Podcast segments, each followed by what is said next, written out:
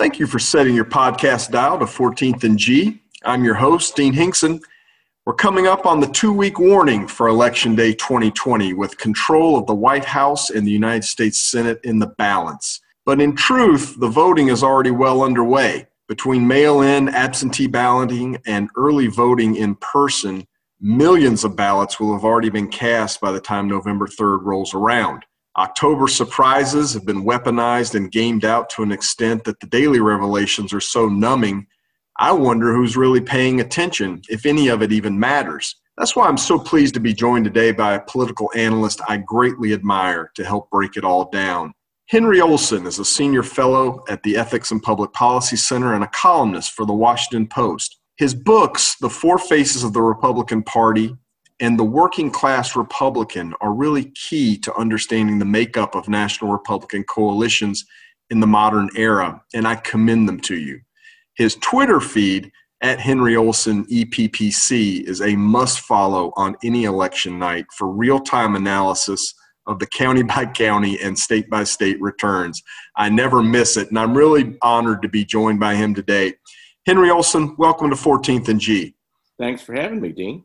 Well, first things first, Joe Biden's national lead in the Real Clear Politics average sits at 9.2 points. It's a fairly stable lead he's enjoyed since the summer. Uh, he's got similar margins from the mid single to double digits in battleground states like Pennsylvania, Michigan, and Wisconsin. On the other hand, Hillary Clinton enjoyed similar polling advantages through the middle of October 2016. I suppose a blue wave, a comfortable win by Joe Biden would be about the only thing that's gone as expected in 2020. But Henry, does President Trump have a shot at reelection? He's got a shot, but honestly, not a very good one. He has been somebody who has been upside down in his job approval ratings throughout his presidency. That's historic. He's never broken 50% job approval once. That's a record low for modern presidents he can win the electoral college, but to do that, he needs to have something approaching a 47% job approval rating and maybe a net negative of three to four points in the job approval. He's not there, and he has only been there for a couple of days throughout his presidency. He was trending in that direction before the first debate, and then his boorish performance reminded the soft Trump supporter the person who wavers back and forth, why they don't like him. And since then, Biden's lead has lengthened uh, into the re- range that you're talking about. So it's theoretically possible, but it's hard to see it actually happening given the behavior that the president is displaying in the campaign.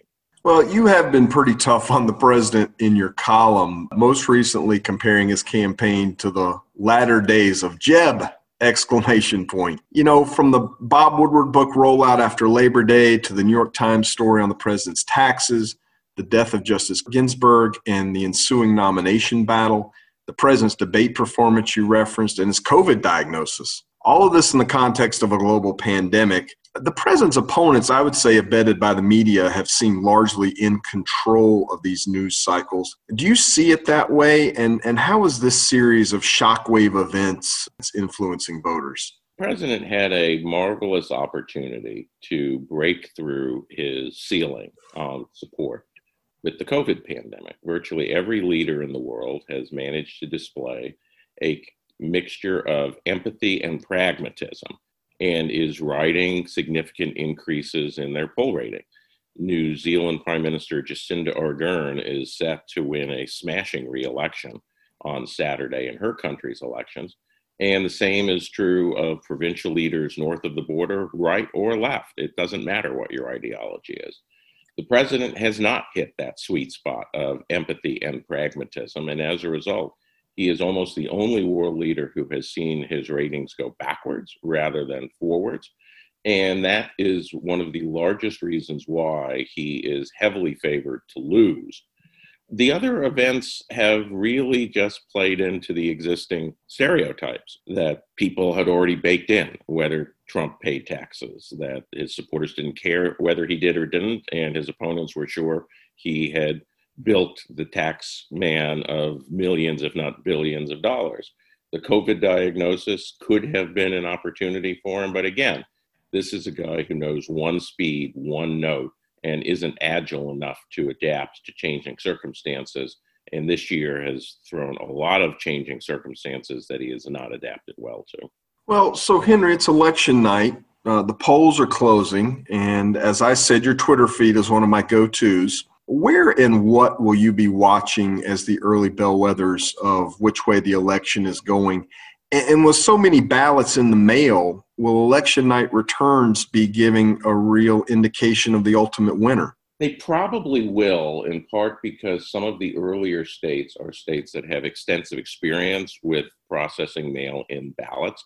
Florida, Ohio, and North Carolina are three of the early battleground states that will report before 8 o'clock. They all have extensive experience with early voting and should, unlike states like Pennsylvania and Wisconsin, which do not, uh, be able to handle the large numbers of ballots that come in. What I'll be looking at uh, in the six o'clock hour is the president's margins in areas of Indiana and Kentucky. They're the first states that report, and these are states that the president will carry.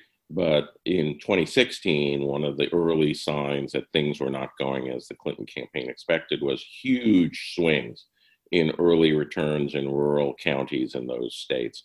I was tweeting about that at the time. Uh, I'll be comparing those margins. I'll be looking at that again and seeing whether or not the president is losing ground in these areas that are going to go for him, but he has to win them in, with tremendous margins in order to prevail. But then the most important things I'll be looking for the early vote totals in Florida, Ohio, and North Carolina. How large are they as a share of 2016 turnout? And how much of a margin will they return for Joe Biden? We know that mail in ballots will return large margins for him because his supporters say they'll vote by mail, whereas the president say they'll vote on election day. So if you take a look and you can see how many votes are reported early and what Biden's margin is, you can do some rough calculations and estimate whether there's enough election day votes out there for the president to make up that ground.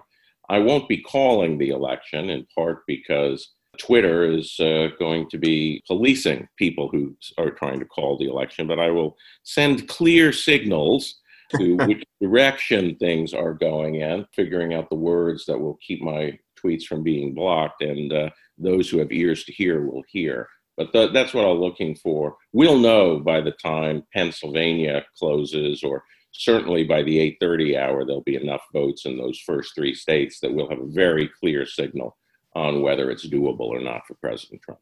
Henry, I'm curious that uh, those rural counties in Indiana, Kentucky, they're not only the, the, the first polls to close, but was that an indication for you of the of, of the cracks in the blue wall that extended you know that that county by county map of the united states of obama won counties that flipped to trump in 2016 it's like an arc up through the shenandoah valley and, and across uh, wisconsin uh, into michigan and, and even minnesota. Are, are those early indicators of whether or not biden can restore the blue wall and, and trump can keep it cracked there are most uh, of those counties are red counties. The only question is the hue of red. There are some counties that were Obama uh, Trump counties. Uh, Vigo County in Indiana uh, is a county that has voted for the winner in each of the presidential elections going back to the 1950s. So that's the key bellwether county to look at in Indiana. Uh, it's not a rural county, it's a small uh, urban county. Elliott County in Kentucky is one that had never voted for a Republican since it was incorporated in 1868 until it voted for President Trump. Again, uh, it's coal country, so I wouldn't expect him to lose it, but I'll be looking at the margins there. Those will be two counties that are early indicators of the Obama Trump vote that I, if they are in, I will be reporting on come November 3rd, as either a lame duck president with a second term or, or denied reelection, the race is going to be on for the successor to President Trump. You had a phenomenal essay this week at AmericanCompass.org titled The Three Deadly Sins of the Right, uh, those being market fundamentalism, snobbery, and hubris. And I think it's fair to say you attribute a lot of these sins as a misreading of Ronald Reagan, both in how he spoke and how he governed. In the context of ascendant populism, party realignment, and either a Trump win or defeat, what do you see as next for the Republican Party, and who do you see as the leading contenders to pick up that uh, populist banner? Well, I think that the question of what is next for the Republican Party is going to be the big question, whether Trump wins or loses. Of course, if Trump wins, it'll be shaded by the president's second term. But if he loses, as the polls suggest, it'll be starting in earnest on November 4th. I think there are different wings of the party. I think there are wings that would like, whether they're aware of it or not, for the party to go back to what it was, which is basically a civil war between the uh, movement conservative and the moderate conservative, both of which are centered on a business friendly small government view of the federal government that I believe is out of step with where Americans have been and certainly are today. Uh, the people who are vying for what I call the young reformers uh, wing of the party, which would be one that incorporates populism into a uh, Republican Party that is uh, broader than simply populism, are people like Senator Marco Rubio, people like Senator Tom Cotton, or Senator Josh Hawley each of them have meant stoked populist concerns uh, while retaining large degrees of orthodoxy, which is exactly where you want to be. You want to be somebody who's new but not too new because you want to be able to unite all wings of the Republican Party. But one thing we know about American politics is that the what tends to remain relatively stable in the sense of what people are concerned about and how they view changes in events. The Who changes a lot as people vie to become favorites of those different factions of voters. So I would be surprised if three years from now we're only talking about those three men. I do think that there is a group that I call the imperial successors, people who will try and run as more Trump, less tweet. And that would be the wing that the vice president would be, Vice President Pence would be trying to fill. And any of the skians of uh, or scions of Donald Trump, you know, Don Jr., Eric, or maybe even Ivanka. You know, their brand is tied up with the president, so they would offer their own distinctive brands of Trump-style populism. But I suspect the energy will be with the young reformers with respect to the populist wing of the Republican Party. Your your book, The Four Faces of the Republican Party, is uh, still something I, I think of as a matrix uh, in in terms of breaking down the constituencies that form a national coalition for Republicans. You you wrote that in the context of the 2016 primaries and rejected the establishment versus insurgent sort of breakdown as, as overly simplistic post Trump is are the four faces still relevant to how you analyze a, a, Republican national coalition? The four faces still exist. The thing is, they now compete with a uh, ill-defined fifth face, which is to say these Trump-style populists. But uh, the four faces for, for uh, the listeners who haven't uh, read the book are secular, very conservative voters who are your typical Heritage Foundation folks, uh, less taxes, less government uh, across the board. Religious, very conservative voters who are your social conservatives, the people who prioritize issues of abortion and same sex marriage in the past, and increasingly are focusing on religious liberty as they feel under threat. Somewhat conservatives, which would be kind of your Republican establishment voter writ large, the sort of person who doesn't want uh, to go to the mat to cut government, but doesn't want to dra- dramatically expand it, tends to be favorable to business. This is the Mitch McConnell wing of the party. And then in national elections, they don't elect many people to Congress, but self described moderates do vote. And they're actually pretty important in places in the Northeast and the Pacific West, places that don't elect Republicans to Congress, but do send delegates to the National Convention. And these people are what you would expect moderates to be. They do not, uh, they sit between the left and the right. They particularly do not like the religious right. Uh, the fifth face is the people who uh, respond to Trumpian messages on immigration, on nationalism, on trade. There's not a clearly defined leader there because they came into being with President Trump. The four faces worked perfectly when you looked at who emerged as Trump's competitors. That Ted Cruz united the religious conservative and the secular very conservative. Uh, and that's why he was able to emerge. But the fact is, he did so on terms that made him unacceptable to the somewhat conservative or the moderate, which is the classic problem that the uh, candidate from the right has. And he lost primaries in exactly the places that are always the Waterloos of that faction's candidates. He lost in the most states in the Midwest, and he got annihilated in the Northeast, which still does send a lot of delegates, even as they don't send many Republicans to Congress. John Kasich played the typical moderate card. He played to the 15% of the electorate in the Republican Party, that is the moderates. They're strong in places like New Hampshire. So he parlayed a weak second place finish in New Hampshire and a bunch of stubbornness to staying in the race, where he continued to draw from the party's left flank while being unappealing to the party's right flank and right of center core. Well, Henry, uh, the Senate majority is going to be just as important to the future direction of the country as control of the White House. Uh, Republicans currently hold a 53 to 47 advantage. Democrats net a three seat gain either Vice President Pence or Vice President Harris would tip the balance of control to their respective parties. Two questions. Uh, what are the key races you're watching for Senate control? And do you envision any scenario in which one party wins the White House and the other party controls a Senate majority?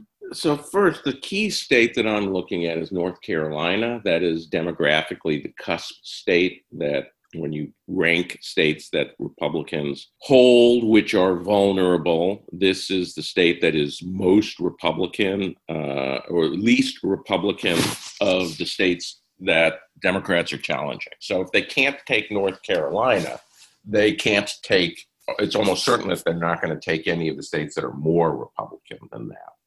So that's the key state that I'm looking at. Of course, Democrat Cal Cunningham has been ahead in the polls, but um, polls in North Carolina have traditionally understated Republican support slightly, and so it wouldn't surprise me if that race were to get a little bit closer and Thom Tillis, the incumbent, might be able to prevail. The key thing that I'm looking at is roughly if the president loses the popular vote by four points or less, that probably means he'll take North Carolina, and that probably means Thom Tillis will be reelected.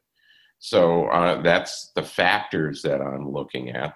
And that is what opens up the possibility of somebody winning reelect winning the election, Joe Biden, but not controlling the Senate. Is that if he wins narrowly, it's conceivable that Republicans will retain a 51 to 49 control of the Senate.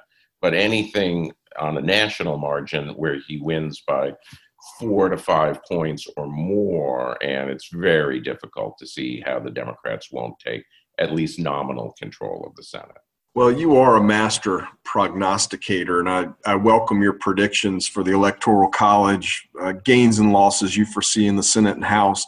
But I'm also curious with all of our politics seemingly on a knife's edge and, and our democracy a bit frayed, what is your nightmare scenario for this election? What, what's keeping you up at night as you think ahead to November 3rd? There are a number of nightmare scenarios that concern me. Uh, nightmare scenario number one is a close election where, because Republican votes vote on election day, it's clear from the polls that Trump voters are highly likely to vote on election day and not early, uh, where uh, the determination of the Senate will rest on provisional and mail ballots that won't be counted until after election day. It's entirely possible in a close election that the president will have an electoral college majority with millions, tens of millions of votes left to count. At that time, I would be worried that the president will declare victory peremptorily and that the election will be decided really by the courts rather than by the people, as lawsuit after lawsuit is brought to try and uh, determine which ballots are legally able to be counted. The other nightmare scenario is that if it's not that close, if it's clear that the president is going to win re-election, that um, I think it's highly likely that violence will break out in uh, many American cities as the progressive extreme w- finds it unable to, particularly given the likelihood that it would be a shock reelection, uh, finds uh, President Trump's reelection to be too unacceptable to contemplate. Those are the two nightmare scenarios that I am worried about. Well, let's hope neither come to pass. exactly.